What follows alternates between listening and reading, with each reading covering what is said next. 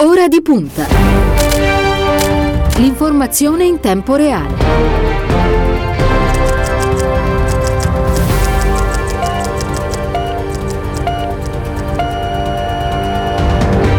È il 20 di gennaio e sono passati 8 minuti dopo le 8, una buona mattina e ben trovati all'ascolto di Radio Immagina da parte di Cristiano Bucchi. Si aprono ufficialmente le trasmissioni della nostra emittente. Avevamo dato appuntamento a tutti voi il 14 ottobre scorso in occasione dell'anniversario del Partito eh, Democratico che avevamo eh, festeggiato qui in studio anche con il segretario Nicola Zingaretti che fra l'altro più tardi, a partire dalle 8.45, ci raggiungerà in studio proprio per il primo filo eh, diretto. Intanto vorrei eh, ringraziare tutti coloro che sono impegnati in questo momento alla parte tecnica e lo saranno nei prossimi giorni, Lenia Daniele e Domenico Carillo e poi per quanto riguarda lo streaming Silvio Garbini e Antonio Palmucci. Vi ricordo anche come potete seguire naturalmente le nostre eh, trasmissioni collegandovi con la piattaforma immagina.eulo, con le tante radio che sono collegate, che saranno collegate con noi ogni giorno attraverso i nostri podcast. E poi c'è la diretta streaming sulla pagina Facebook di Immagina e le centinaia pagine, eh, di pagine di Facebook collegate, c'è l'aggregatore FM Word che è scaricabile sul vostro cellulare, insomma diciamo che di strumenti a disposizione ne avete veramente tanti. Vi ricordo anche quali saranno i due appuntamenti ogni giorno in diretta, quindi li potete segnare sulle vostre agende la mattina ci ritroveremo puntuali subito dopo il giornale radio delle 8 sino alle 9.45 e poi eh, verso sera tra le 18 e le 19.30 con Tiziana Ragni e i suoi ospiti per un nuovo appuntamento in diretta per l'appunto e poi tante rubriche che poi man mano scoprirete nel corso eh, delle, delle giornate. Intanto do il benvenuto ai nostri microfoni al primo ospite di fatto che è il direttore dell'avvenire Marco Tarquinio. Buongiorno e grazie per essere con noi.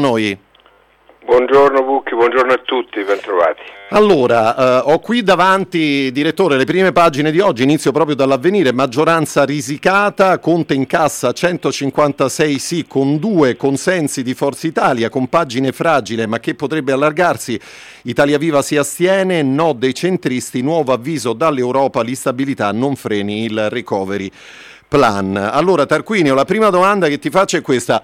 Mm, per Conte che cos'è? Una vittoria parziale, un sostanziale pareggio? Aiutaci a capire meglio.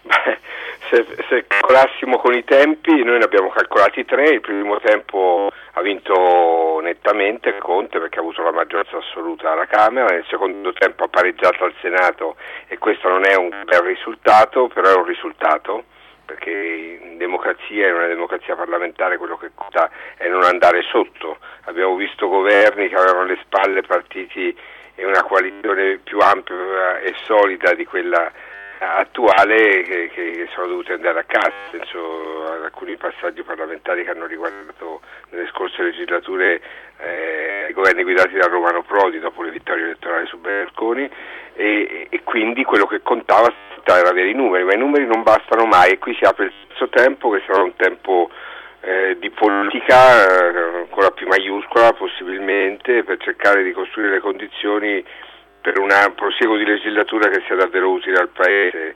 E qui i, i, soggetti sono tanti, vediamo se Conte che ha il filo da tessere tocca a lui per il che ha ottenuto eh, però io ho la sensazione che sia stato scosso un albero in questa crisi, non crisi, che non si è mai formalizzata totalmente, ma ha avuto due, ben due passaggi parlamentari, è stato scosso un albero da Renzi, ma i frutti li raccoglieranno gli altri alleati. Sbaglierò, vediamo. Saremo a vedere quello che accadrà su questo. Allora, Tarquinio, io vorrei fare un piccolo passo indietro, vorrei tornare alla giornata di ieri, perché abbiamo isolato un brevissimo passaggio dell'intervento del Presidente del Consiglio Conte. Ascoltiamolo insieme. Sono qui oggi non per illustrare, semmai discutere con voi le misure di sostegno per i cittadini, per le imprese, non per semmai illustrare e discutere con voi la versione aggiornata del recovery plan, ma per provare a spiegare una crisi di cui immagino i cittadini e io stesso non ravviso alcun plausibile fondamento. Quindi adesso bisogna voltare pagina. Allora, adesso bisogna voltare pagina, dice Giuseppe Conte. Tarquinio, di crisi di governo, insomma, eh, gli italiani se ne ricordano tantissime. Una crisi di governo in un momento storico come questo è tutt'altra cosa, è molto più difficile da spiegare all'opinione pubblica, è così? Ma infatti non ci siamo riusciti molto bene, devo dire, noi dei giornali, perché la materia prima era, era, abbastanza povera da questo punto di vista, nel senso che erano stati posti una serie di problemi politici, non aveva posti soltanto Teo Renzi, e, e, e gradatamente sono cominciate ad arrivare le risposte, con una maggiore articolazione, un lavoro ne, nella coalizione di governo eh, nella stessa compagine ministeriale più, più comune, il ritorno in scena eh, nella definizione del, del, cosiddetto recovery plan, a me piace chiamarlo PNR, come l'hanno chiamato, che è la, la parte italiana del Next Generation, del piano europeo per la prossima generazione.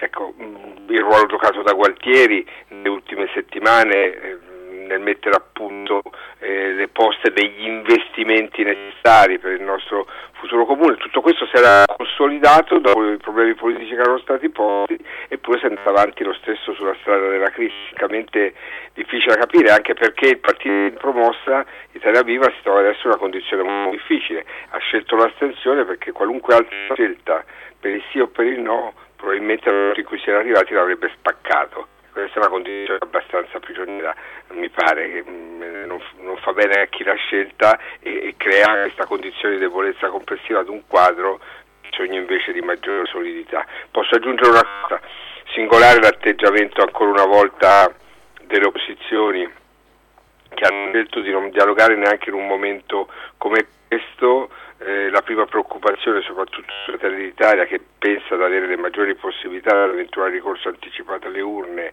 di salire nella quota dei propri rappresentanti è stato quello di blindare eh, il no a qualunque forma di dialogo. Io non immaginavo spettacolari aperture verso governi istituzionali però certo in un passaggio come questo si poteva dare uno spettacolo, uno spettacolo migliore al Paese. È stata persa un'occasione, insomma, un'altra occasione. Sì. Allora Tarquinio, ehm, diamo intanto il benvenuto anche a Linda Tavola Sabatini, editorialista della Repubblica, grazie per essere con noi, buongiorno. Buongiorno a tutti.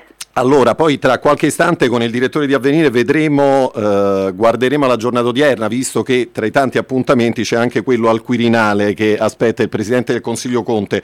Linda Laura Sabatini, lei non più tardi di domenica scorsa sulle pagine della Repubblica eh, parlava, parlava, di lavoro, di giovani, di donne, di quello che è accaduto in questo lungo periodo di, di pandemia. Intanto le volevo chiedere perché in particolare questa del recovery è un'opportunità che non possiamo perdere perdere, ce lo spieghi meglio? Allora, noi siamo stati un paese che per decenni non ha mai investito seriamente in politiche sociali che, mette, che mettessero al centro proprio la valorizzazione di questi segmenti di popolazione, in particolare la questione donne, è una questione che ci trasciniamo veramente da decenni cioè i nostri tassi di occupazione femminile ormai sono sotto il 50%. Abbiamo una situazione in cui le giovani da 5 a 34 anni hanno tassi di occupazione più bassi anche della Grecia. E cioè siamo, ormai siamo ultimi, siamo ultimi in Europa e siamo ultimi in Europa sulle giovani generazioni femminili, quelle che sono costruite, quelle che dovremmo valorizzare più.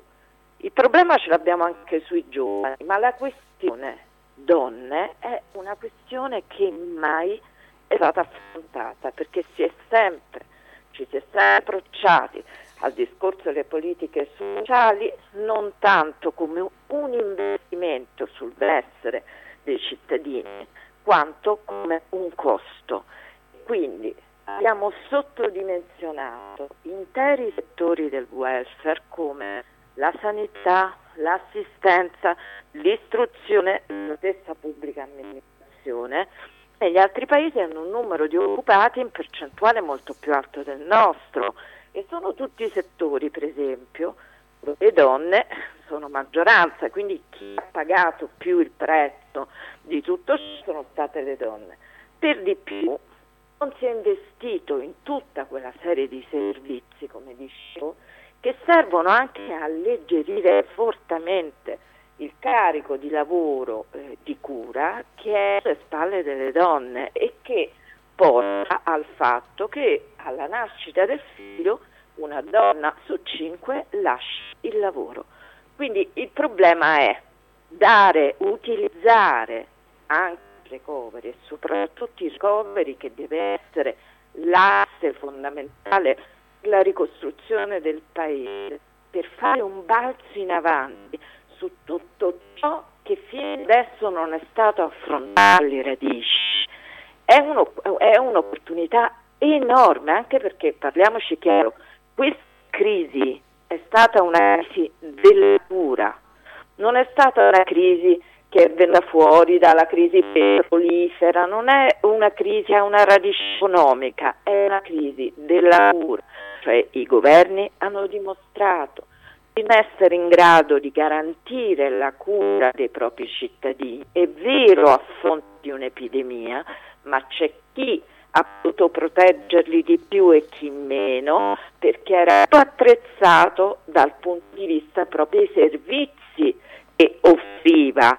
E allora se noi abbiamo la metà degli infermieri della Germania e molto meno posti letto nei nostri ospedali, è evidente che avendoci vestiti di meno, anzi avendoci disinvestito per molti anni, poi ne abbiamo pagato maggiormente le conseguenze, ma, ma le conseguenze maggiori le hanno pagate tutti quei cittadini, in particolare le donne, che sempre sono state, eh, come dire, il vero pilastro del welfare della cura sono state loro. Il problema è che il welfare non si può basare sulla cura non retribuita, ha bisogno assoluto che le donne possano liberare le proprie risorse e possano realizzare veramente i propri desideri.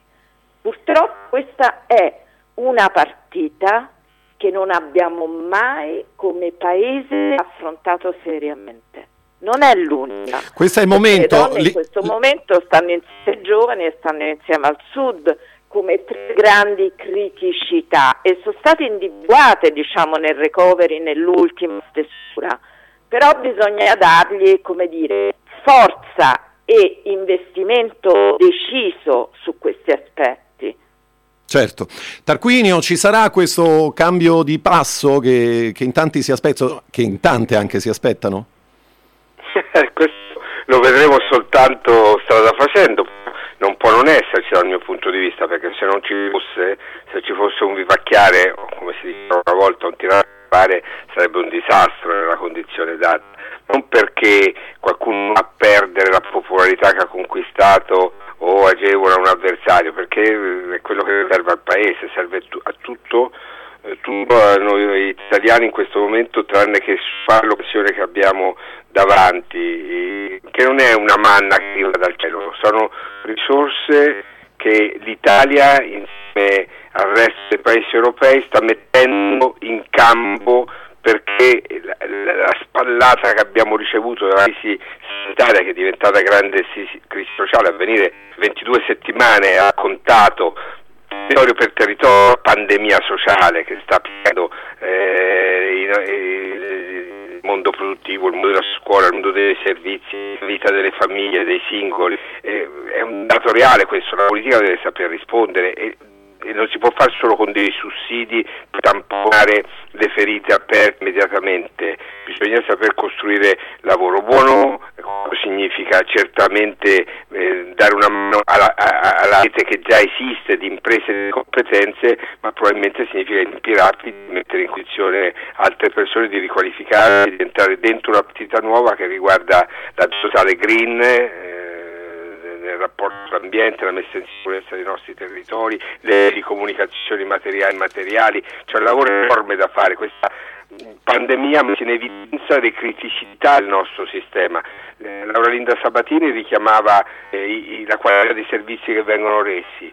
L'Italia ha fatto una scelta strategica in questa crisi dall'inizio di mettere le persone prima di altre considerazioni passando per sensibilità altre democrazie che erano più avanti noi, che hanno faticato a capire, penso a quelle anglosassoni, eh, col disastro che hanno combinato. E però adesso siamo al dunque e alla fase cruciale nella quale non c'è soltanto da soccorrere ma da dare un futuro degno dove il lavoro degli uomini e delle donne è il peso che deve avere. Ecco. Certo, dottoressa Sabatini un'ultima cosa, poi la lascio alla sua giornata al suo lavoro. Quando lei parla di creatività delle misure, che cosa si riferisce in particolare? Capisco che dobbiamo avere eh, la capacità anche di reinventare strade, cioè di mettere in condizione tutti i soggetti, perché questo di ridare anche sostegno in termini eh, economici a ehm, segmenti di popolazione che possono essere enormemente creativi e che in questo momento invece vivono una fase di depressione acuta proprio per il combinarsi di una crisi economica molto forte e nello stesso tempo una crisi sanitaria altrettanto forte, le due grandi paure che rischiano di paralizzarci. Dobbiamo avere la capacità di smuovere e questo lo possiamo fare investendo sulle nostre migliori risorse, investendo sui bambini, sul loro futuro, sul costo scolastico. Io segnalo che noi sulle questioni dell'istituzione siamo in una situazione molto grave. La nostra distanza tra l'Europa, anche tra i giovani di 30-34 anni, è enorme. Le donne, che sono quelle che sono più laureate degli uomini, stanno al 34% laureate 30-34 anni. Sapete in Europa 47, cioè anche laddove noi diciamo ah ma le donne studiano più degli uomini, sì, ma troppo poco.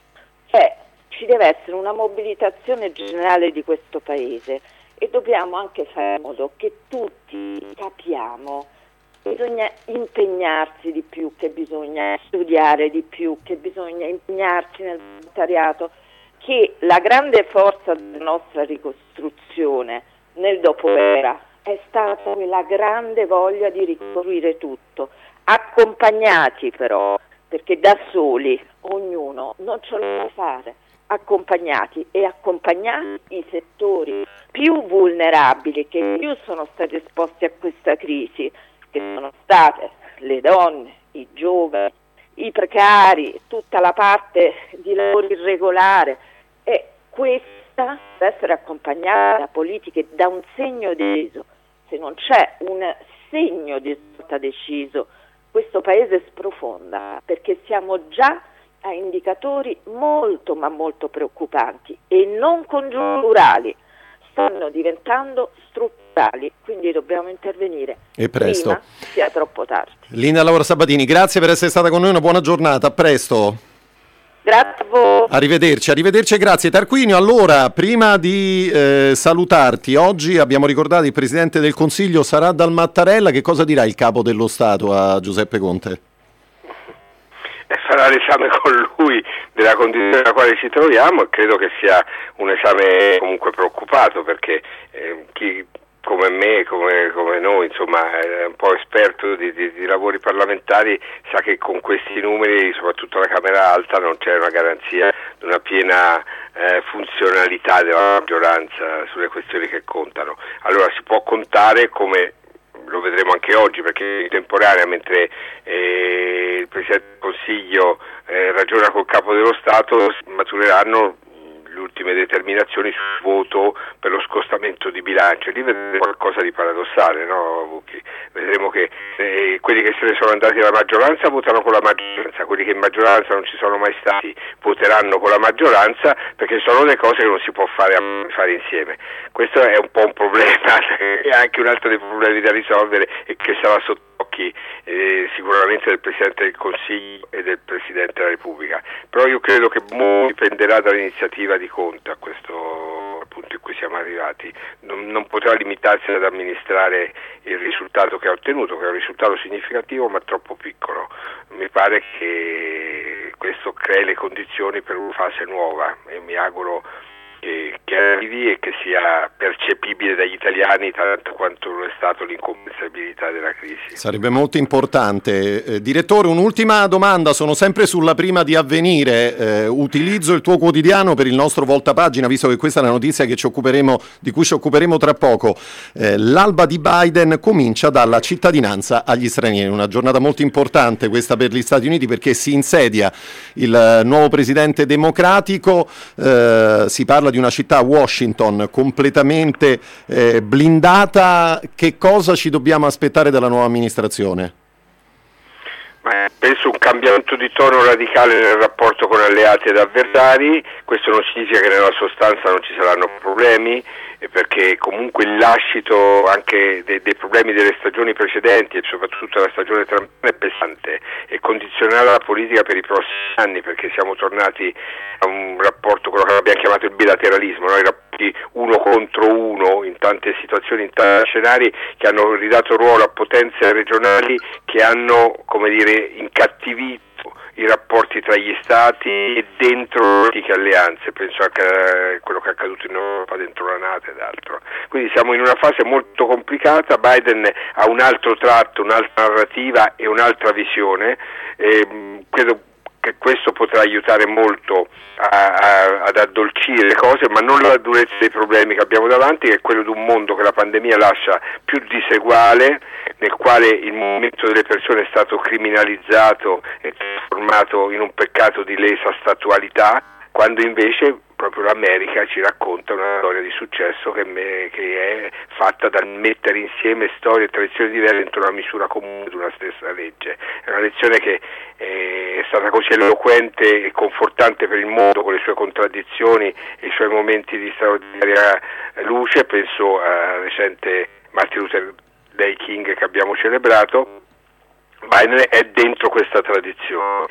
Qualcuno sostiene, noi lo scriviamo oggi sulle pagine da avvenire, che il secondo presidente cattolico che arriva alla Casa Bianca ha un compito diverso da quello del primo. Il primo era il presidente dei diritti civili, dovrà sapere essere al cospetto dell'America e del mondo il presidente dei diritti sociali. Credo che questo sia il problema che abbiamo oggi in un mondo più diseguale e più bisognoso di, di giustizia e la pace che sia fondata su questa giustizia nel rapporto tra gli uomini e le donne, di, non solo dell'America ma di tutti i continenti e dei diversi paesi. Marco Tarquinio, grazie per essere stato con noi, una buona mattina e a presto. Buon lavoro e buona radioimmagine a tutti. Allora. Grazie molte, grazie al direttore di Avvenire. Allora, intanto vi ricordo il numero di WhatsApp, numero che avete a disposizione per comunicare in tempo reale con Radio Immagine, il 342 14 26 902. Se invece preferite utilizzare la nostra mail radio-immagina.eu. Ci fermiamo per qualche istante, ritroveremo subito dopo la cronaca e questa volta ce ne andremo negli Stati Uniti. Restate con noi.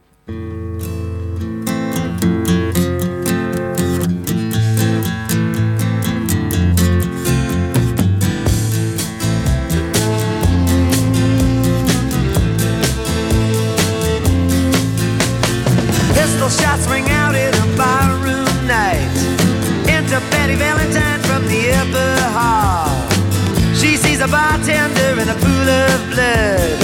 Cries out, my God, they've killed them all. Here comes the story of the hurricane. The man the authorities came to blame for something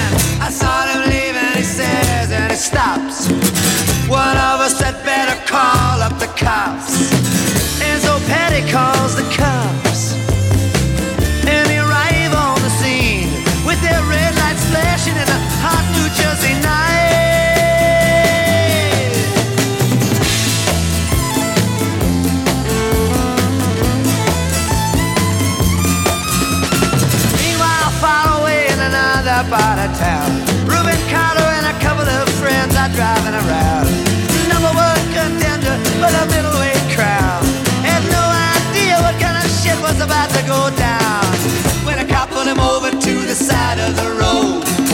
Just like the time before and the time before that. In Patterson, that's just the way things go. If you're black, you might as well not show up on the street unless you wanna draw the heat.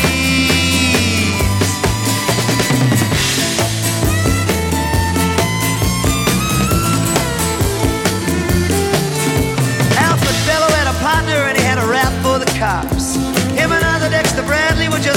prowling around. He said, I saw two men running out who looked like middleweights. Jumped into a white car with out of state plates. And Miss Patty Valentine just nodded her head. Cops said, Wait a minute, boys, this one's not dead.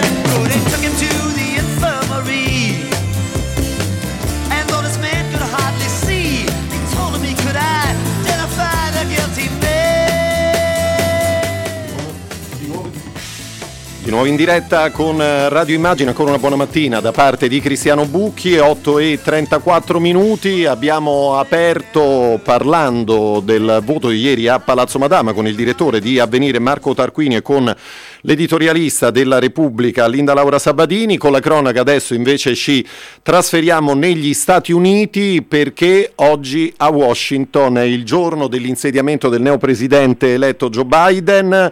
Eh, intanto saluto, ci ha già raggiunto in collegamento un collega, Eric Lehman, il corrispondente di USA Today. Buongiorno e grazie per essere con noi Lehman. Sì, buongiorno. Eccoci qua. Allora, ci aiuti un pochino a entrare nel, nel clima di questa, di questa, giornata statunitense. Fra l'altro ne approfitto per ricordare che noi seguiremo in diretta questo appuntamento nel pomeriggio a partire dalle 18 con Piazza Grande, la collega Tiziana Ragni, i suoi ospiti. Ehm, però stamattina vorremmo cercare insomma un po' di fare il punto. Che paese si, si trova davanti Joe Biden, Liman? Ma questo sarà un'inaugurazione senza paragone.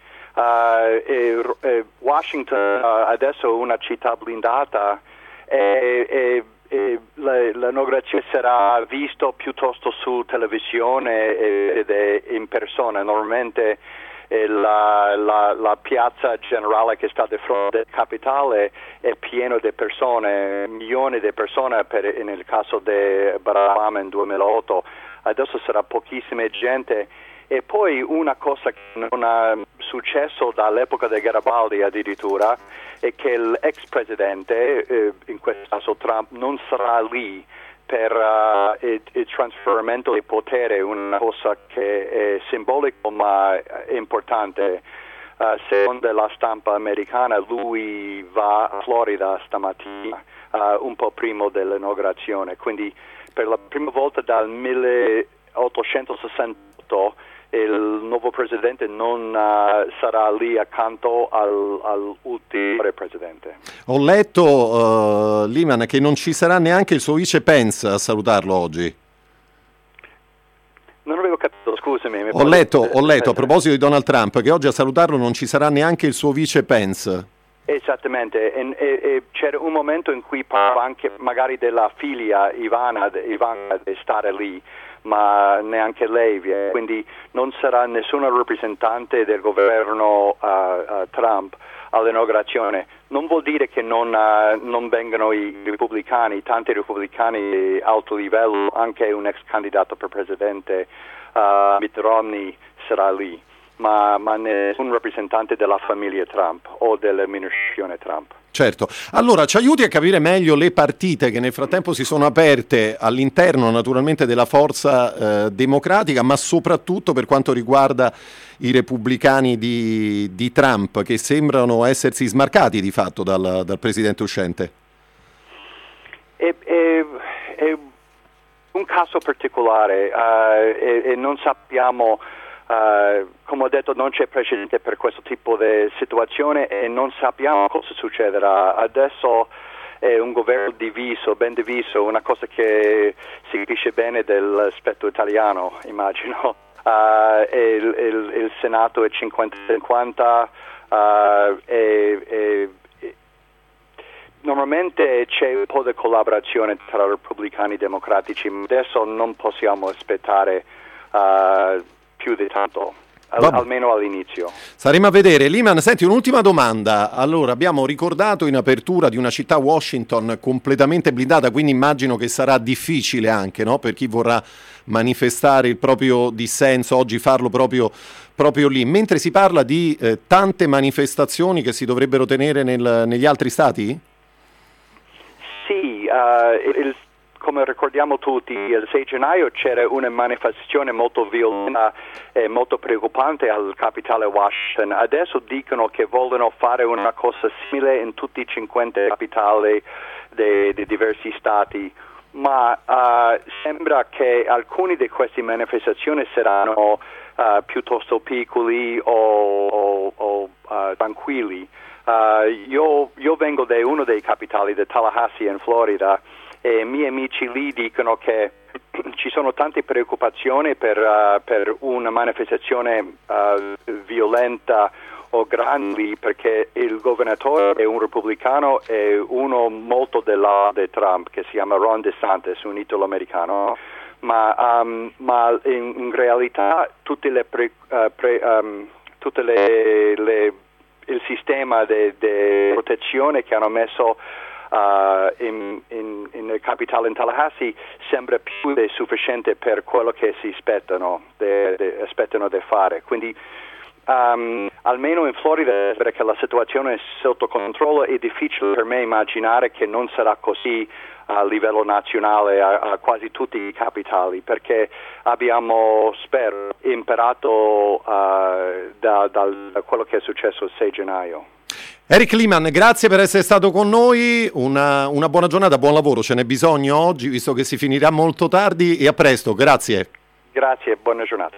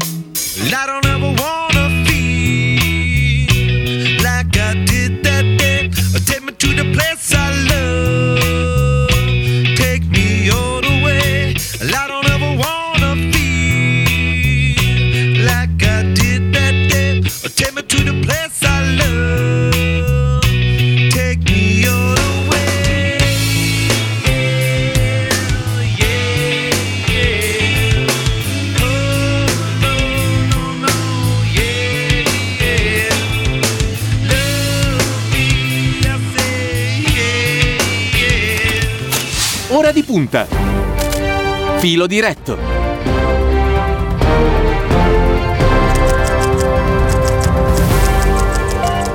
Questa è un'altra sezione del nostro appuntamento che troverete qua per l'appunto tutte le mattine a partire dalle 8.45, l'appuntamento con il filo diretto e bentornato nei nostri studi al segretario del Partito Democratico Nicola Zingaretti, buongiorno. Ciao, buongiorno a tutti. Zingaretti, ci eravamo trovati il 14 d'ottobre scorso, no? se lo ricordi, in occasione dell'anniversario del Partito Democratico, avevamo dato appuntamento a tutti, poi al mese di gennaio ci siamo. È un'altra promessa mantenuta questa, siamo ancora qua. Siamo ancora qui, nonostante tutto. Allora, volevo soltanto dare spazio a uno dei tanti messaggi che stanno arrivando al nostro numero, anzi ne approfitto per ricordarlo, il 342 14 26 902, eh, scrive una, una nostra ascoltatrice, auguro a tutti voi un radioso futuro, abbiamo bisogno di una voce che ci rappresenti nel panorama dell'informazione troppo spostata a destra. Non so se vogliamo partire da, da qui, Zingaretti.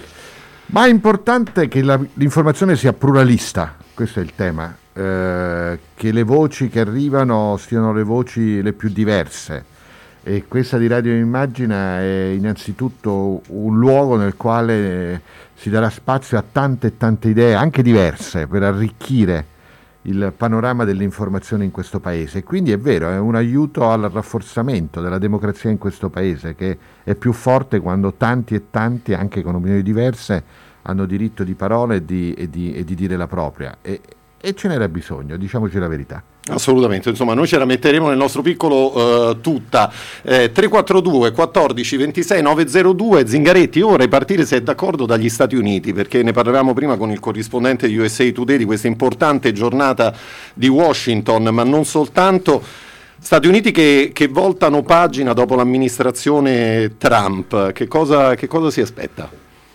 Beh, io sono innanzitutto contento, sono una persona di parte, sono un democratico italiano e quindi è ovvio che eh, sono oggi molto contento per gli americani ma anche per il mondo, perché Trump tra le tante cose è stato un leader e un presidente che ha diviso le persone, ha scommesso cavalcando i problemi delle persone su questo tentativo alla fine di mettere troppe persone uno contro gli altri, anzi forse è proprio qui uno degli elementi del populismo. I populisti usano i problemi per dividere le persone. I democratici uniscono le persone per risolvere i problemi e questa è la forza ora di Biden, anche la sfida di Biden. È impressionante che proprio alcuni giorni fa, nei giorni di maggiore tensione negli Stati Uniti d'America, con quello che stava avvenendo, eh, Biden ha assunto intelligentemente già la funzione del presidente che pensa alla sua comunità, al popolo degli Stati Uniti d'America, in quei momenti ha chiamato tutti alla ragionevolezza e all'unità. Ecco, noi abbiamo avuto un piccolo esempio di quella che sarà la differenza degli anni di Biden. Unire gli Stati Uniti d'America per risolvere i problemi degli americani, ma anche una grande rilevanza per noi italiani e noi europei, perché il multilateralismo di Biden, la ricerca nel mondo di punti di riferimento, è proprio quello che serviva all'Europa che sta cambiando. E io vedo una grande nuova chance del rilancio di un nuovo atlantismo fondato sulla possibilità insieme di risolvere i problemi. Quindi oggi è una giornata molto molto importante perché cambiano gli Stati Uniti in un tempo nel quale sta cambiando l'Europa. Un bel colpo al, al sovranismo, eh, la vittoria di, di Joe Biden? Sì, perché quello che è accaduto nel pianeta negli ultimi mesi, lo abbiamo visto, eh, ha confermato quello che almeno noi abbiamo sempre detto, e cioè che le divisioni, il nazionalismo, il, sovrani- il sovranismo, l'egoismo non erano ricette per risolvere i problemi. E in qualche modo il Covid, anche materialmente, lo ha dimostrato quanto c'è un'interdipendenza che è economica, che è, è politica, eh, che è legata alla pace e che di fronte a questo virus che come abbiamo visto non conosce alcun tipo di frontiera ha chiesto che il mondo si unisse, in questo caso nella ricerca, nella, ne, negli aiuti che l'Europa ha dato ai suoi cittadini, nelle politiche. E quindi le idee sovraniste si confermano non essere un, una soluzione ai problemi che ha il, questo mondo. Eh, e abbiamo bisogno di altro. E le idee di Biden, le idee dei democratici, io penso che possono essere altro. Ha un patto però, che non si sia pigri in questo tempo. Uh, la forza dei populisti, la forza dei nazionalismi nelle democrazie è un grande segnale d'allarme che ci dice una cosa molto chiara, e che le democrazie se non includono e se escludono, lasciano il destino di milioni di donne e di uomini nelle mani delle idee sovraniste e delle culture dell'odio. E quindi il primo compito dei democratici è quello di costruire, per rafforzare la democrazia, sistemi produttivi ed economici di nuovo inclusivi, che diano alle persone una possibilità di realizzare la propria vita. Ci vuole tanta umiltà, per questo noi diciamo sempre prima le persone, perché anche i democratici devono rifondare una propria identità senza culture elitarie che ritornino alla condizione umana delle, delle donne e degli uomini. Eh, ricordo, ricordo, che poi noi nel pomeriggio seguiremo in diretta eh, le notizie da Washington con Tiziana Grande, con il programma eh, Piazza Grande e i suoi ospiti naturalmente. Zingaretti, allora dagli Stati Uniti all'Europa eh, c'è un'altra notizia che in questi giorni ha, ha, fatto diciamo così molto rumore, che è questo passaggio di testimone al vertice della CDU tra Angela Merkel e Armin Laschet, spero di aver pronunciato correttamente il, il nome. Tra poco tempo si concluderà eh, l'ultimo mandato della cancelliera, che è stata sicuramente una delle protagoniste indiscusse poi della storia recente dell'Europa. Qual è l'eredità politica che la Merkel lascia? Io credo importante e si è visto quanto è stata importante proprio in questi ultimi mesi, negli ultimi 12 mesi, e cioè comunque di una leadership che ha creduto in una dimensione europea, e su questa è riuscito anche nei momenti più bui della crisi dell'Europa, della credibilità dell'Europa da parte dei cittadini, a non cedere. E oggi eh, abbiamo un grande patrimonio di un'Europa che non a caso con una nuova commissione guidata eh, da una leadership tedesca ha fatto la scelta finalmente di muoversi, lasciando alle proprie spalle l'Europa del rigore e, e- e aprendo la stagione dell'Europa dello sviluppo, peraltro di uno sviluppo sostenibile, eh, inclusivo dal punto di vista sociale e ambientale e quindi è un'eredità che in particolare, io credo, dal punto di approdo di questi anni è, è molto, è molto positiva. Ora però è, ovviamente è tutto da costruire, noi non possiamo fermarci. Io credo che l'inizio della trasformazione dell'Europa debba andare a compimento, anche con un salto in avanti nel livello di integrazione europea. Io penso sia possibile.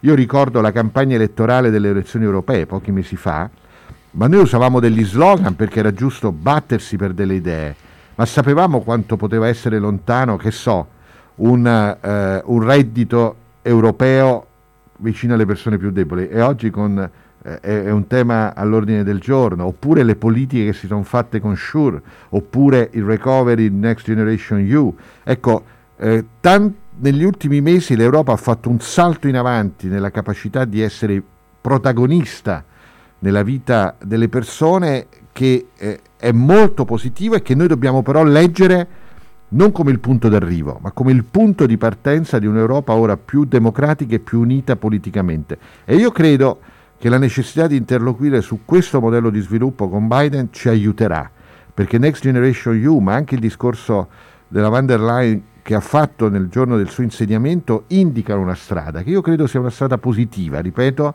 cambiare l'Europa con la rivoluzione green, la rivoluzione digitale, l'inclusione sociale e sono temi non solo che noi condividiamo, ma che ora dobbiamo realizzare.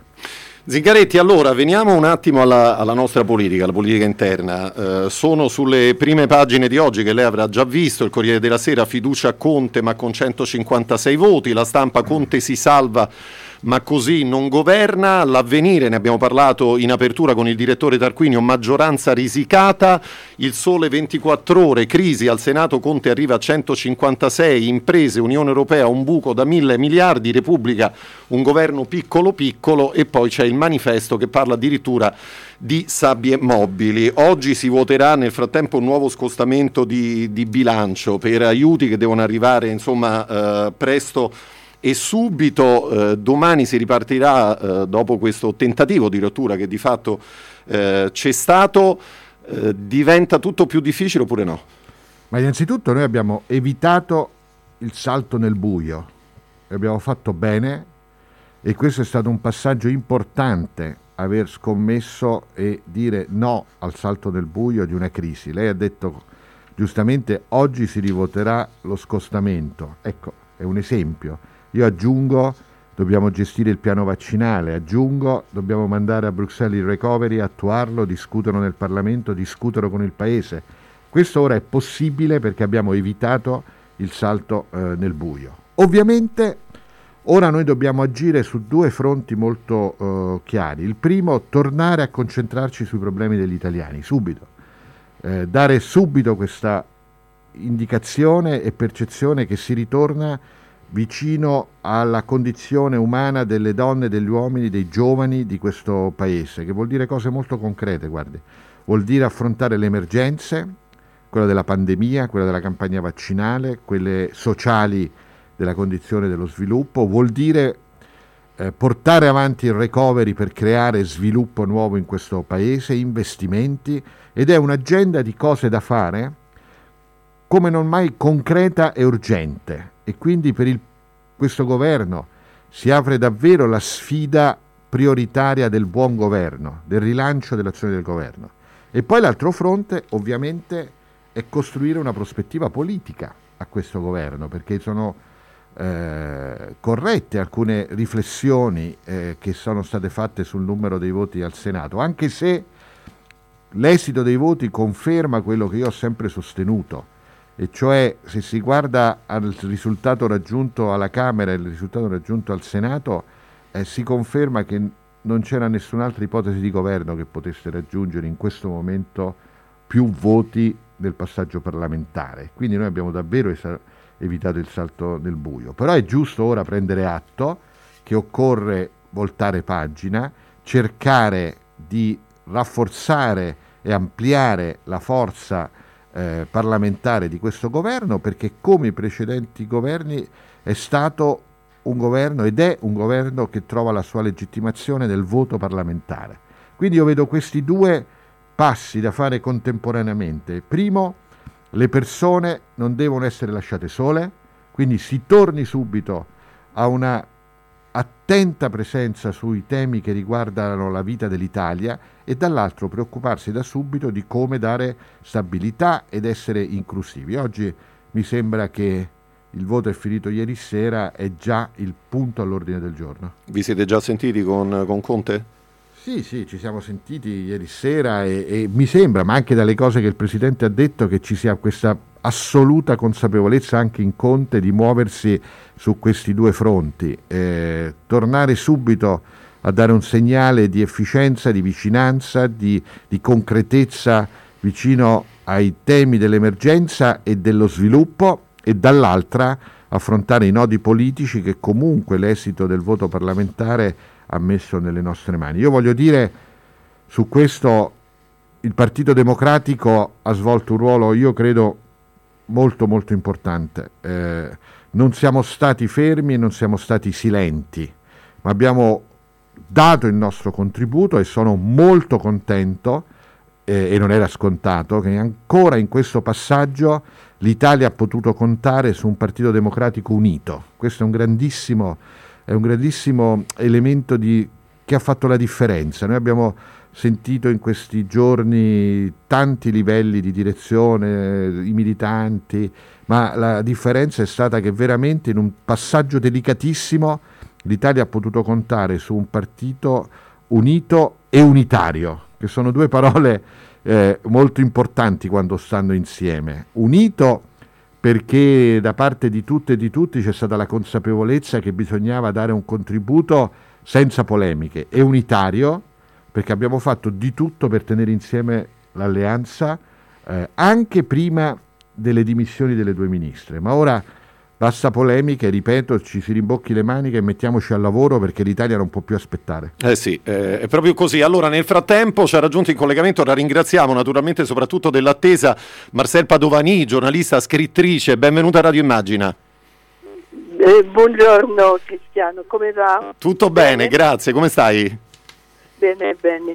Allora, abbiamo qui con noi, eh, l'hai sentito, il, il, segretario, il segretario, Zingaretti. Da dove vuoi mm. iniziare, mm. Marcella? Allora io vorrei chiedergli una cosa che la stampa ha notato, anche la stampa estere, cioè la discrezione del, del segretario, la sua mm, assenza di protagonismo. Ehm, e vorrei sapere da lui, spero di non essere indiscreta, se è qualcosa di caratteriale in lui, eh, la discrezione, o se si tratta di una strategia. Allora, Zingaretti, discrezione, assenza di protagonisti, che cos'è? Studiato a tavolino oppure no? Ma no, io punto a ottenere risultati e i risultati si ottengono, si ottengono rendendo protagonista una comunità, una squadra, un gruppo dirigente, una classe dirigente italiana e i risultati anche questa volta li abbiamo ottenuti e quindi eh, io per formazione non sono mai assente. Io ho, ho avuto occasione negli ultimi 15-20 anni della mia vita politica di fare tutto quello che ho fatto non perché sono stato cooptato da qualcuno, ma perché sono stato sempre eletto dai cittadini, dalle donne e dagli uomini.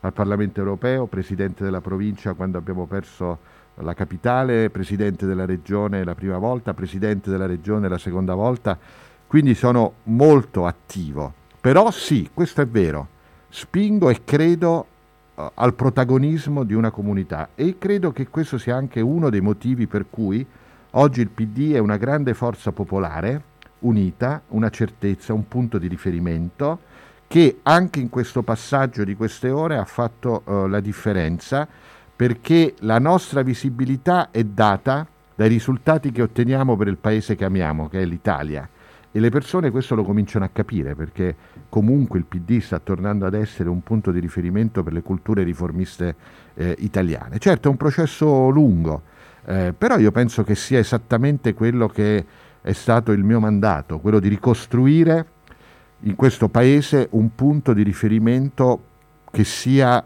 in qualche modo una certezza di serietà e di innovazione. Dobbiamo evitare, e questo è fondamentale, sul recovery ad esempio abbiamo dato battaglia per cambiare, che la stabilità diventi immobilismo, che diventi pigrizia, che diventi palude. E anche per questo io rivendico che noi nei mesi scorsi abbiamo posto per primi a Conte la necessità di un rilancio dell'azione di governo. Ma, come ho detto in queste ore molte volte, rilancio dell'azione di governo è una cosa, distruggerlo era la cosa opposta. Marcella, soddisfatta? Eh, sì, sì, sono soddisfatta. Io vorrei continuare. Posso fare un'altra domanda? Eh certo, Certo. assolut- siamo qui per questo. Tutto quello che voglio. Ok, allora è il seguito questa mia seconda domanda, che il Partito Democratico si è segnalato eh, nell'esecutivo Conte per il suo senso dell'interesse generale, di- il suo interesse non di partito, veramente eh, da, da osservatore lo dico. E mm, voglio, voglio sapere, è stata una scelta difficile da difendere negli organismi dirigenti del PD oppure ci è riuscito il, il segretario, ci è riuscito con facilità? No, io ho sentito vicino in questo passaggio la comunità del PD. Certo, poi è un partito pluralista questo, però eh, i risultati li abbiamo ottenuti insieme e hanno permesso all'Italia di uscire dal baratro nel quale si trovava nell'agosto del 2019 e credo che il risultato più importante che il Partito Democratico ha ottenuto di cambiamento radicale è quello di aver ricollocato l'Italia dopo la deriva del governo eh, con dentro i nazionalisti e i populisti, di aver ricollocato l'Italia nel tradizionale solco dell'europeismo, che era un punto fondante della democrazia italiana. E, e invece noi eravamo, io credo, a rischio di essere invece l'avanguardia europea dell'antieuropeismo. Ecco, il PD, tra le tante cose, si è concentrato su questo, su ricollocare l'Italia nella migliore tradizione europeista. Questo ha, favorito addirittura un cambiamento dell'Europa e la cosa più importante è che questo cambiamento è il, è il passaggio che ha permesso alla politica di riscoprire uno spazio, di riconquistare uno spazio. La Next Generation EU, eh, SURE, l'atteggiamento europeo ora per politiche di sviluppo espansive, per il lavoro, per la crescita, per la rivoluzione de- eh, digitale, per la green economy, per eh, l- tutto quello che si sta facendo sul tema della differenza di genere, sono conquiste e sono rese possibili dal fatto che l'Europa ha riconquistato uno spazio alla politica.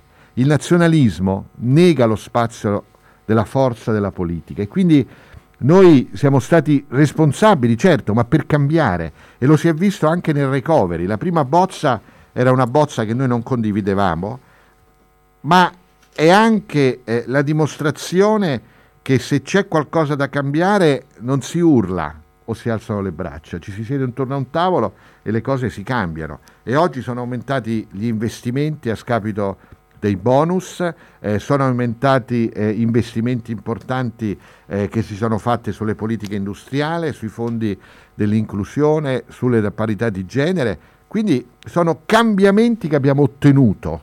Non li abbiamo urlati, ma abbiamo detto le cose che non vanno si devono cambiare. Penso, e qui Marcel Padovani ha ragione a, a fare questa domanda, alla battaglia che abbiamo condotto sul tema della falsità dei decreti sicurezza che Salvini promosse quando era ministro. È stata dura, non lo nascondo prima, però non, non mica, però non abbiamo ceduto di un millimetro e alla fine abbiamo vinto, come io credo vinceremo anche sul pacchetto delle riforme istituzionali, perché il combinato disposto del taglio dei parlamentari con l'attuale legge elettorale non va bene e quindi dovrà cambiare. Ci abbiamo provato in questi, in questi mesi, non molliamo di un millimetro e, e, su questo continueremo. Allora io mi inserisco un attimo, Marcella, se, se, me lo consenti, perché proprio su questo vorrei chiedere al segretario Zingaretti una cosa, perché lei vive con due responsabilità politiche molto, molto precise. No? Da una parte c'è il lavoro eh, di governatore della Regione Lazio e dall'altra invece quello molto impegnativo anche del appunto come segretario del Partito Democratico. Mi dice Zingaretti quanto le due agende di fatto si sono divaricate nelle ultime settimane quando c'è stato un soggetto della coalizione che ha aperto eh, una crisi che lei ha definito contro l'Italia? In genere è molto faticoso e non lo neghiamo e non bisogna negarlo. Io tutte le mattine molto presto sono nella sede della regione perché soprattutto dentro la pandemia occorreva e occorre eh, dirigere eh, quella importante istituzione, anche con risultati, anche sulla pandemia molto importanti.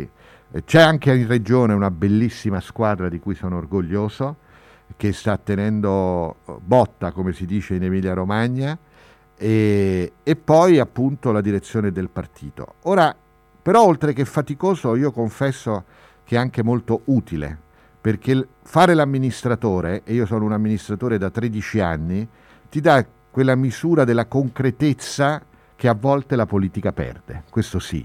Io in questi giorni, in alcuni colloqui, ero abbastanza sconvolto dall'assenza di speso specifico che avevano in alcune discussioni il tema della gente che aspetta il vaccino o i reparti di terapia intensiva pieni o purtroppo il numero di funerali. Noi abbiamo avuto ancora ieri 600 morti nel nostro paese e la non, l'assenza di consapevolezza che in un tempo come questo le persone sono segnate da questi bisogni e la crisi gli appariva come qualcosa di, di no, distante forse non dà neanche l'idea, di, di una distanza siderale rispetto alla condizione umana. Io questa concretezza non l'ho mai persa e so che però per essere concreti bisogna avere la forza, eh, eh, la forza della politica, cioè queste due dimensioni devono stare insieme. Quindi io trovo e oggettivamente mi rendo conto che è molto faticoso e, e vedremo, eh, è un grande tema questo, però è anche molto utile, perlomeno a me è stato molto utile perché altrimenti la politica, come si diceva, sale sul dirigibile, commenta la condizione umana, la osserva, va da sopra, molto distante e invece la buona politica deve toccare il gomito delle persone, deve stare accanto alle persone, ne deve percepire la sofferenza e la voglia di riscatto, altrimenti la politica diventa qualcosa di utile ai politici, ma non alle persone che invece i politici devono servire. Questa è la grande differenza eh, io credo che deve forgiare una nuova classe dirigente italiana e una nuova classe politica italiana. Certo, i programmi, i contenuti, le scelte, ma i programmi contenuti sono figlie di questa concretezza della consapevolezza. Pensiamo agli imprenditori che rischiano di non riaprire, pensiamo ai lavoratori e alle lavoratrici in cassa integrazione o che hanno perso il lavoro, pensiamo agli studenti che avranno la maturità o coloro che stanno a casa dall'inizio della scuola, le loro angosce e la loro voglia di riscatto. Mettiamole vicine a tante discussioni fatte sulla crisi di queste ore e capiamo come a volte la politica rischia come i palloncini di volare in cielo, uno li guarda, poi si stanca e continua a vivere. Ecco, noi dobbiamo evitare, il PD eviterà che le persone si stanchino della politica eh, perché vogliamo riportare quella politica, quel palloncino, mi permetta di dire, a fianco e non dall'alto che li guarda le persone. Marcel Padovani, ancora domande? Sì, sono, sono qua. Oh, posso fare un'ultimissima domanda? Ma certo, ma anche più di una, no. eh? abbiamo ancora... No, no, ma come una domanda internazionale, sì. diciamo. Eh? Posso? Certo, Posso? prego. Ok, eh, che riguarda il Partito Comunista francese e il Partito Comunista italiano. Sono stati sempre dei partiti antitetici, con i francesi filosovietici, chiusi, rigidi e che si sono aperti soltanto firmando il patto di governo con, con Mitterrand negli anni Ottanta e con un partito italiano invece molto più, eh, molto più conto del rapporto con la democrazia e con l'interesse generale, l'interesse nazionale. Oggi il PCF è al 2,7% delle intenzioni di voto, il PC sul 20-22%. E la, questa è la conseguenza normale della loro diversità. Era, era PD, credo, no? E non, e non PC. Ma il. Partito Democratico Ma il Non è- PC divento PD. Sì, sì, certo, certamente. Sì, il, PD, il Partito Democratico non è solo l'erede del Partito Comunista Italiano, eh, è l'erede di tradizioni diverse e ormai da oltre dieci anni è un soggetto politico che tenta di costruire una cultura politica. Io credo che la differenza tra le due storie, quella del Partito Comunista francese e del Partito Comunista Italiano, sia in un nome, Antonio Gramsci, perché Gramsci ha segnato la cultura politica dei comunisti italiani su molte cose, ma sicuramente sulla idea e l'ossessione di essere parte al servizio della nostra comunità nazionale e di di fatto anche grande eh, autonomia che poi ha portato nel corso della storia, come sicuramente Marcel Padovani ricorda, a dei passaggi, eh, a dei passaggi eh, molto diversi nei momenti di, di grande svolta, fino a- al percorso del, del taglio definitivo e totale ancora da Partito Comunista con il rapporto con il Partito Comunista Sovietico. Ma non c'è dubbio che la radice all'inizio eh, fondativa, io credo sia nella, nella forza del pensiero gramsciano che ha segnato la cultura dei comunisti italiani eh, a differenza o sicuramente di più di quanto lo l'abbia segnata nella storia francese. Marcel Padovani, allora prima di lasciarti alla tua giornata, al tuo lavoro, eh, volevo chiedere a te, ma naturalmente eh, volevo sentire il segretario perché ieri a 96 anni ci ha lasciato Emanuele Macaluso, eh, una personalità politica di primo piano nella storia della sinistra italiana. Qual è il tuo ricordo? So che vi eravate sentiti proprio domenica scorsa, giusto? Sì, sì, ci siamo sentiti domenica scorsa e mi disse che sta proprio male e che voleva uscire da- dalla terapia intensiva e poi eh, 48 ore dopo è morto. Dunque, no, il mio rapporto con lui, come dire, io lo conoscevo da sempre, ma l'ho incontrato veramente una decina di anni Pronto? C'è, sta- c'è un problema nella, nella comunicazione, insomma cercheremo di recuperare quanto prima la telefonata. Zingaretti, eh, qual è il suo ricordo di, di Emanuele Macaluso? Ma sai, è, ovvia- è stato ovviamente uno dei protagonisti assoluti della storia politica del Novecento italiano, come parte eh, di, quel grande- di quella grande forza politica e, e in parte l'esempio concreto di quello che ci dicevamo prima, e cioè è stato un esempio del contributo e della forza del contributo che i comunisti italiani hanno dato alla costruzione e al rafforzamento della democrazia italiana, e- perché poi in particolare Macaluso era una persona libera, era una persona critica, era una persona autonoma, aveva ancora oggi una, una, una curiosità intellettuale. Ecco, io se posso dire, leggendo le sue interviste anche negli ultimi mesi, eh, una cosa che mi colpiva, tipica di quella generazione, era l'assoluta libertà di esprimere con nettezza, senza doppie parole, critiche, ma sempre dentro questa straordinaria vocazione e visione unitaria delle cose, che è, un patrimonio straordinario che ci lascia, come anche indicazione di un metodo da avere. Vedi, noi siamo in un tempo nel quale la politica, molti si illudono che è dire le proprie idee, e questo è anche giusto, ma non è vero che la politica si può eh, ridurre ad essere solo la testimonianza delle proprie idee. Accanto alla testimonianza delle proprie idee ci deve essere sempre il pensiero che porta quelle idee a realizzarsi. Il riformismo oggi è questo, punto di vista e funzione e agire affinché quel punto di vista si realizzi. Non è solo la bandierina, la testimonianza, la rottura, la frattura, la ricerca del consenso intorno allo slogan più efficace e quello non produce nulla. Eh, ecco, in questo io penso che lui sia stato uno dei migliori e più belli esempi della- di una bellissima storia alla fine. Marcel Padovani di nuovo in linea, giusto? No, no, allora io vi saluto, ma sono d'accordissimo col segretario. Unità, eh?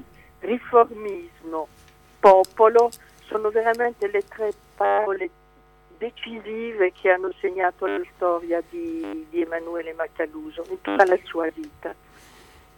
Eh, Marcel Padoni, grazie per essere stata con noi, una buona giornata, a presto. Saluto, ciao. Arrivederci, grazie. Intanto un, un piccolo appello ai nostri ascoltatori, vi ricordo il numero 342 14 26 902 per i vostri messaggi, utilizzatelo per i messaggi, non per le telefonate, nel senso che non possiamo rispondere in, in diretta, sarebbe eh, molto molto difficile. A proposito di messaggi da parte dei nostri ascoltatori, Zingaretti, ehm, scrive una nostra ascoltatrice, buongiorno, eh, mi può dire quali sono le proposte del PD per migliorare la bozza del Recovery Fund? Beh, noi abbiamo contribuito a cambiarlo in punti fondamentali, ripeto, eh, soprattutto sull'idea di puntare più agli investimenti e meno eh, agli aiuti. Gli investimenti nel testo iniziale erano il 58% delle risorse, oggi nella nuova bozza sono il 70%. Eh, sulla cultura, sul turismo, che sono due settori fondamentali colpiti dalla crisi, ma fondamentali per l'economia italiana, ora sono previsti circa 8 miliardi eh, di investimento. Sulle politiche industriali di filiera che hanno bisogno dell'internazionalizzazione, quando si riapriranno i mercati abbiamo fatto mettere eh, 2 miliardi e poi abbiamo lottato perché in maniera trasversale fosse viva la politica di genere, perché questo deve essere un piano che aiuti a riaccendere un nuovo modello di sviluppo e apra una stagione di, inclusiva e questo vuol dire anche intervenire su, quello, su quella parte di, di, persone che rischia di più e le donne e noi non dobbiamo vivere questo come un problema da risolvere ma una grande opportunità di sviluppo che è quella appunto della eh, parità di genere. Abbiamo investito e previsto, grazie al nostro contributo, un'attenzione alla scuola. Noi abbiamo detto dalle europee in poi vogliamo un modello eh, sociale e, e formativo e culturale per cui per le fasce che non se lo possono permettere la scuola e la formazione sia gratuita dall'asilo nido alla laurea, perché questa è una grande sfida di civiltà, se guardiamo alla dispersione scolastica, ai livelli inaccettabili di dispersione scolastica e all'assoluta necessità a questa generazione di garantire buoni livelli di formazione e culturali. Quindi noi abbiamo svolto un ruolo, ora ci saranno i passaggi parlamentari e continueremo eh, in questa maniera. E infine, importantissimo, e qui era davvero carente a mio giudizio il piano, eh, un grande investimento sulle infrastrutture sociali del Paese eh, anche il recovero ce lo anche, il, mi scusi, anche la pandemia, il Covid ci ha posto questo problema di fragilità delle nostre infrastrutture sociali e quindi noi dobbiamo solo rivoluzionarle, lo dico da presidente di regione, superare le canne d'organo dalla sanità, il sociale e puntare a politiche nuove sociosanitarie, ma anche più vicino alle persone con modelli nuovi di territorialità e qui abbiamo investito, abbiamo, siamo passati dalla prima bozza dei 9 miliardi a 18 miliardi di euro di investimento. Quindi già abbiamo aiutato a cambiare e non ci fermeremo. Allora, ancora domande al numero 342 14 26 902. Ciao segretario, eh, chiedo una tua considerazione sul ruolo della conferenza sul futuro dell'Europa e riforma dei trattati. Io mi auguro che sia un tassello che permetta, anzi un appuntamento che permetta quel salto di qualità di cui l'Europa ha bisogno.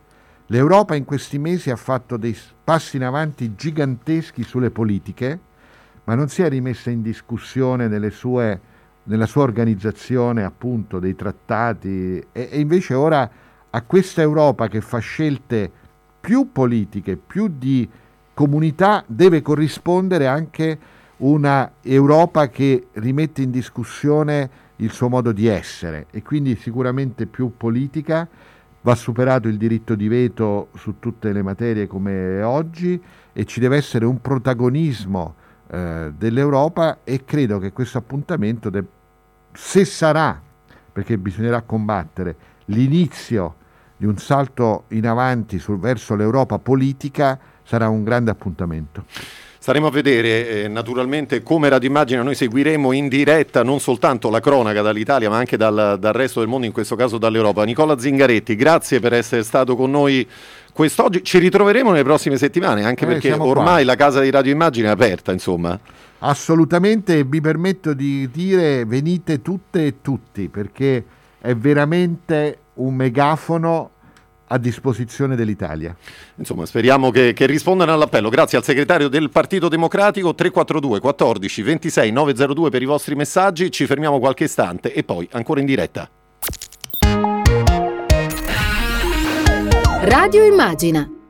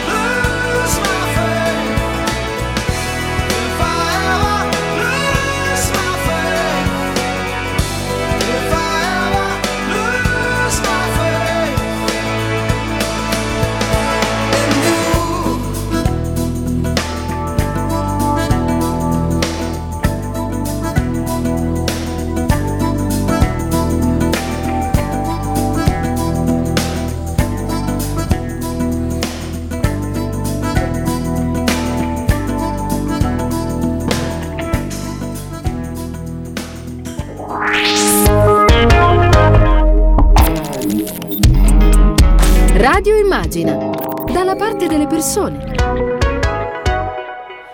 Di nuovo in diretta alle 9.30 minuti, ancora una buona mattina da parte di Cristiano Bucchi, Radio Immagina con Ora di Punta. Siamo arrivati alla nostra ultima parte, vi ricordo velocemente quello che in questa prima giornata di messa in onda è accaduto, una prima parte dove abbiamo eh, analizzato, commentato le notizie dei quotidiani quest'oggi con il direttore di Avvenire Marco Tarquini e con l'editorialista della Repubblica Linda Laura Sabatini, poi siamo andati negli Stati Uniti con il corrispondente di USA Today Eric Liman per parlare dell'insediamento di Joe Biden e poi è stato con noi in studio per il filo diretto il segretario del Partito Democratico Nicola Zingaretti e, e con lui anche eh, Marcel Padovani. Infine torniamo a parlare di eh, Europa, di Stati Uniti e non soltanto, siamo in collegamento e lo ringraziamo con il capo della delegazione italiana nel gruppo dei socialisti e democratici del Parlamento europeo, Brando Benifei, buongiorno. Buongiorno, buongiorno a voi. E, Salve. e benvenuto Saluto dal a- Parlamento europeo. Un saluto da Radio Immagine al Parlamento, al Parlamento europeo. Benifei, allora vogliamo, vogliamo parlare dell'insediamento di, di Joe Biden, di come l'Europa guarda a questo, a questo momento? Sì, eh, guardate, proprio in questo momento in aula qui al Parlamento europeo si sta discutendo proprio di questo. Infatti anche io dopo questa nostra chiacchierata andrò in aula intervenire a nome del Partito Democratico su questo tema. Certamente è una giornata storica perché l'insediamento di un presidente democratico dopo i quattro anni di Trump apre delle strade fondamentali per l'Italia e per l'Europa. Faccio due esempi banalissimi, molto importanti per noi. La lotta al cambiamento climatico, eh, eh, Biden ha deciso con la nomina di Kerry come inviato speciale sul clima di tornare a lottare contro il cambiamento climatico e inserire gli Stati Uniti dentro l'accordo di Parigi, così come un altro tema caldissimo per noi, centrale nel dibattito politico europeo, che eh, possiamo riaprire con Biden e che con Trump c'era stato chiuso eh, in violenza, è quello della fiscalità mondiale eh, sulle grandi piattaforme eh, del digitali, grandi giganti del web. Su questo abbiamo avuto con Trump un'interlocuzione sostanzialmente impossibile. Eh, L'Italia la Francia hanno cercato di fare una loro digital tax, ma eh, non la facciamo. Serve l'Europa e serve un'Europa in grado di discutere con gli Stati Uniti anche di questo. Con eh, Biden sappiamo si può sedersi- ci si può sedere al tavolo, poi gli esiti sono eh, ancora incerti, ma insomma si apre una nuova stagione eh, di dialogo multilaterale, si può ricostruire un forte transatlantico che in questo mondo così complesso sicuramente può essere un momento importante di stabilità. Benifei, se, se le chiedessi stamattina eh, di isolare, diciamo così, uno, due, tre momenti dell'amministrazione Trump, quali sceglierebbe? Ma io anche per una sensibilità personale sul tema sono stato a visitare il Kurdistan in varie occasioni, dai vari lati, quello siriano, quello eh, iracheno. Eh, a me ha scioccato la facilità, la leggerezza con cui Trump andò a eh, togliere la presenza eh, americana militare eh, nel nord della Siria, lasciando spazio alla Turchia per attaccare e massacrare i curdi eh, del nord della Siria. Un'azione di un paese NATO, gli Stati Uniti, realizzata senza discutere con gli altri paesi eh, NATO europei e che ha portato un altro paese NATO, cioè la Turchia, a attaccare un popolo, voglio ricordare, aveva per noi combattuto eh, l'ISIS, perché di questo parliamo. Quello per me fu un- veramente una vicenda eh, traumatica e poi a me ha colpito, devo dire che questo non è un singolo episodio, ma più di uno, l'incredibile, eh, ehm, diciamo, eh, ehm, così, eh, sincerità disarmante di Trump nell'ammettere la sua incompetenza. Ricordo che quando eh, c'era stato il, eh, la- l'inizio della pandemia, Trump aveva dichiarato la- l'attività eh, della sanità è estremamente complicata, è una cosa in cui io non capisco nulla. Oggi il New York Times ha ripreso questi tweet ha dato evidenza proprio di questo che citavo. Quindi un'ammissione di incapacità della politica, cioè l'opposto della politica di cui abbiamo bisogno. Ne ha parlato prima il segretario Zingaretti, noi abbiamo bisogno in America, nel mondo, in Europa e in Italia di una politica che invece sappia mettere insieme le migliori competenze e trovare soluzioni, non arrendersi al mondo, anzi se mi posso permettere proprio noi del, del mondo progressista non dobbiamo permettere che come dire, l'economia senza governo, la globalizzazione senza regole eh, vada a sovvertire la democrazia. Noi eh, proprio anche con un'amministrazione democratica penso che possiamo ricominciare a avere delle regole alla globalizzazione. Allora, eh, c'è una notizia nel frattempo è arrivata in redazione, ehm, è la seguente. Il profilo Twitter di Trump è stato chiuso, ma queste decisioni devono essere fatte politicamente e non devono essere lasciate alla libera scelta di privati. A dirlo è stata la Presidente della Commissione europea Ursula von der Leyen durante il suo intervento alla plenaria del Parlamento europeo sull'insediamento della nuova presidenza statunitense. Eh, Benifei, siccome anche di questo si è parlato a lungo eh, sui media in questi giorni, è stato giusto chiudere il, il profilo Twitter dell'ex eh, presidente statunitense? La sua, la sua posizione a questo proposito qual è? Si tratta di un tema davvero delicato perché Trump è comunque il presidente degli Stati Uniti e mh, una scelta di questo tipo non può essere lasciata a un privato. Credo che anche oggi sui giornali italiani il eh, commissario europeo al digitale al mercato interno Breton ne ha parlato con estrema chiarezza, oltre all'intervento che ricordavate di pochi minuti fa della Presidente von der Leyen qui in aula.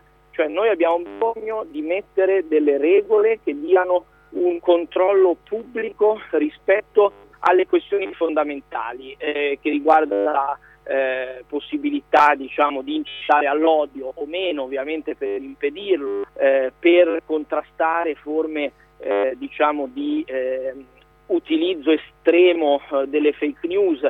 Serve molto equilibrio eh, perché parliamo di libertà di espressione, della possibilità di parlare. Sappiamo bene come questo tipo di ragionamenti vengano usati da regimi autoritari per poi impedire all'opposizione di parlare. Quindi ci vuole cautela ma anche determinazione. Non possiamo lasciare a Facebook, a Twitter o a Instagram o a chi per loro la decisione su chi eh, può parlare, che cosa può dire o no a livello eh, della comunicazione che ormai sui social è diventato un, un, uno strumento in, in, diciamo, indispensabile, quindi diventa parte della, dell'apparato in qualche modo della discussione democratica. E non può essere sottratto completamente a qualunque regola, ma mi, lasci dire che addirittura eh, le stesse piattaforme in molti casi oggi chiedono più regole chiare questo, perché altrimenti si trovano in una situazione dove eh, la, la, hanno anche degli impatti, la decisione di Twitter di cancellare il,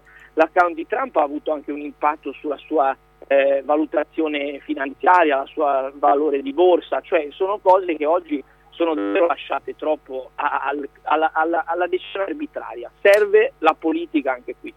Benifei, allora lasciamo per il momento da parte gli Stati Uniti, ma solo per il momento, visto che poi sarà eh, sicuramente la notizia della, della, giornata. Dagli Stati Uniti torniamo in Europa, ne parlavamo prima con il segretario del Partito Democratico Nicola Zingaretti, in questi giorni c'è una notizia insomma, che ha fatto molto rumore, il passaggio di testimone al vertice della CDU tra Angela Merkel e Armin Laschet. Tra poco tempo eh, si concluderà il mandato della cancelliera. Eh, qual è l'eredità politica che Angela Merkel lascia? Ma credo che con quest'ultimo anno l'eredità importante che la Merkel lascia all'Europa è quello di eh, aprire finalmente con serietà un discorso politico mh, mm, europeo sulla necessità di un'Europa che sia davvero più unita e più solidale, ehm, non per ragioni di sentimentalismo o di chissà quali ragionamenti eh, profondi, per un interesse, per una necessità che le, l'Europa ha di eh, lavorare insieme. Parliamoci chiaro, se l'Italia, la Francia e la Spagna, i maggiori beneficiari eh, del, del recovery plan, non ripartono bene, l'intera Europa non riparte. Questo è il messaggio che anche con la scelta tedesca di appoggiare il recovery plan, la scelta di Angela Merkel, del suo governo, con l'apporto decisivo, va detto, socialdemocratici nel prendere questo indirizzo, ha dato la svolta, ha permesso di chiudere questo accordo, di fare finalmente per la prima volta un debito comune europeo, quello che andrà a finanziare il piano di ripresa, il Next Generation EU, anche in Italia. una scelta quindi di costruzione di un'Europa che nel suo interesse, nel suo interesse, nell'interesse degli europei, decide di costruire maggiore solidarietà, maggiore coesione. Su questo ho ascoltato anche le parole del segretario Zingaretti che sono state chiarissime e ovviamente io mi auguro eh, che alle prossime elezioni tedesche Germ- in Germania vincano i socialdemocratici e possano fare ancora di più eh, le politiche in questo senso, ma va riconosciuto che un eh, leader conservatore come, come Angela Merkel ha saputo essere però a favore di un bene che deve essere comune, cioè quello della costruzione dell'integrazione europea, qualcosa che è importante e positivo al di là eh, delle ideologie politiche per l'interesse dei cittadini europei, che anche per gli esempi che abbiamo fatto prima, grande finanza, la regolazione delle, del fisco, lotta al cambiamento climatico, gli europei senza Europa forte sono inermi di fronte a questi cambiamenti e questo secondo me è la eredità più importante che Merkel con il lavoro di quest'ultimo anno ci, ci lascia. Benifei, grazie per essere stato con noi, buon lavoro, eh, anche perché sarà insomma una giornata importante, a presto. Grazie, buon lavoro a voi. Arrivederci e grazie del capo della delegazione italiana nel gruppo dei socialisti e democratici del Parlamento europeo con cui di fatto siamo arrivati al termine del nostro appuntamento con Ora di Punta. Intanto io mi vorrei scusare con tutte e tutti coloro che questa mattina hanno mandato un loro messaggio al nostro numero WhatsApp 342 14 26 902. Purtroppo non è stato possibile dare spazio a, a tutti, cercheremo di recuperare nei prossimi giorni. Comunque eh, tenete a portata di mano il nostro numero 342 14 26 902 per i vostri messaggi vocali o per i messaggi scritti se preferite naturalmente. Siamo al momento dei saluti, eh, un saluto in particolare a Elena Daniello e Domenico Carillo alla parte tecnica, Silvio Garbini e Antonio Palmucci per quanto riguarda eh, lo streaming. Vi ricordo questa sera alle 18 l'appuntamento con Tiziana Ragni e Piazza Grande, appuntamento che darà naturalmente ampio spazio all'insediamento di Joe Biden, ma non soltanto naturalmente. Per quanto riguarda invece il sottoscritto Cristiano Bucchi, ci ritroveremo puntuali domani mattina dopo il giornale radio delle 8 su Radio Immagina. Buon ascolto e una buona giornata.